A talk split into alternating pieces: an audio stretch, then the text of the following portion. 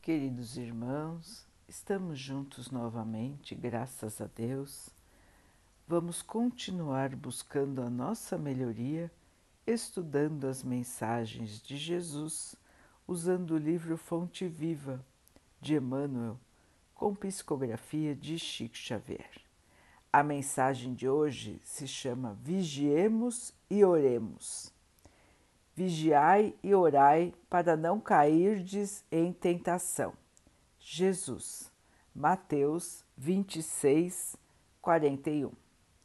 As mais terríveis tentações decorrem do fundo sombrio de nossa individualidade, assim como o lodo mais intenso, capaz de manchar o lago, procede do seu próprio interior renascemos na Terra com as forças desequilibradas do nosso passado para as tarefas do reajuste. Nas raízes de nossas tendências encontramos as mais vivas sugestões de inferioridade. Nas íntimas relações com os nossos parentes, somos surpreendidos pelos mais fortes motivos de discórdia e luta.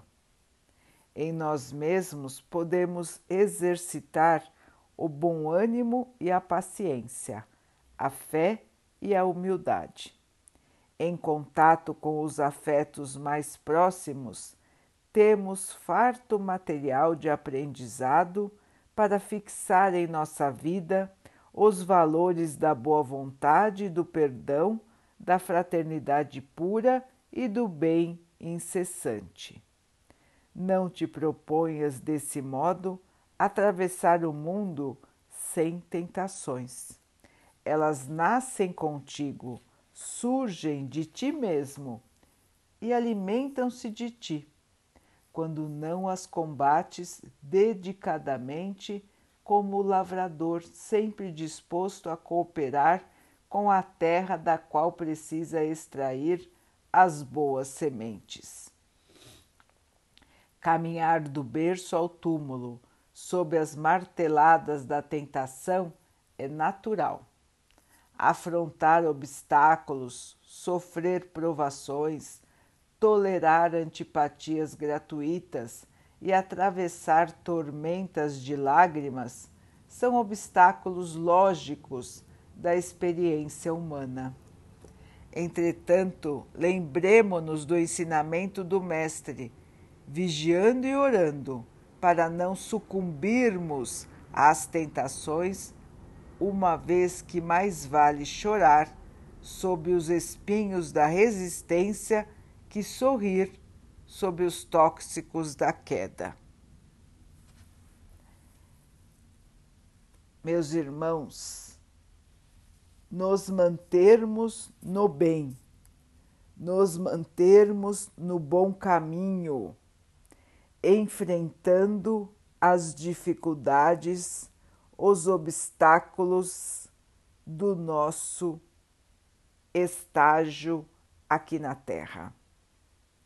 Como bem disse Emmanuel, todos nós aqui na Terra enfrentamos uma quantidade enorme de obstáculos, de caminhos para vencer,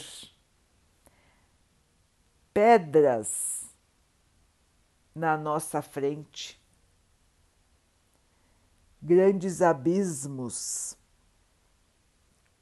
E nós temos que contornar tudo isso para continuarmos a nossa jornada. Não é fácil, pelo contrário, é bastante desafiador. Existem épocas em que nós pensamos em sucumbir, em nos deixar levar pelas dificuldades, pela tristeza, pela raiva, muitas vezes pelo ódio, ou simplesmente ficarmos apáticos, deixando o tempo passar como se nós não estivéssemos aqui. Todos nós passamos por estes tipos de dificuldade em nossa jornada. Todos nós temos estas tentações em nosso caminho. E como bem lembrou Emmanuel também, tudo isso vem de um passado de erros, de um passado de escolhas incorretas, onde nós muitas vezes nos deixamos levar pelo mal. Agora tudo volta a estar no nosso caminho para que possamos escolher corretamente e estarmos no caminho do bem. Temos, irmãos, muito caminho a vencer pela frente, mas para isso temos um guia maior, temos uma luz que nos conduz, temos uma diretriz que nos foi dada pelo Mestre Jesus. Nós sabemos o que é o bem e o que é o mal. Nós sabemos o que é certo e o que é errado. E nós podemos nos manter no bem vigiando e orando. Vigiando a nós mesmos para que o nosso passado de inferioridade não venha mais à tona e seja assim purificado. E orando para que tenhamos força, esperança, fé, firmeza para nos mantermos no caminho. Irmãos, todos nós passamos pelas mesmas dificuldades interiores as situações são diferentes para cada um, momentaneamente parecem ser irmãos. Só que todos nós aqui na Terra temos os mesmos problemas no nosso interior. O problema da inferioridade moral é igual para todos, muda em intensidade. Alguns têm ele ainda em maior intensidade e outros já conseguiram evoluir e têm esse problema em menor intensidade. Mas todos nós aqui na Terra estamos aqui para resolver as nossas questões morais.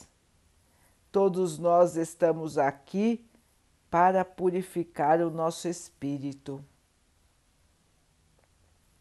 a convivência não poderia ser fácil, já que todos estão com questões morais para resolver.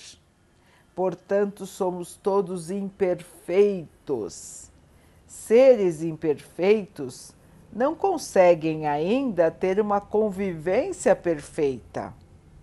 É lógico, não é, irmãos? mas muitas vezes nós esquecemos disso e queremos que todos ao nosso redor sejam perfeitos, quando nós mesmos estamos longe de ser, de sermos perfeitos.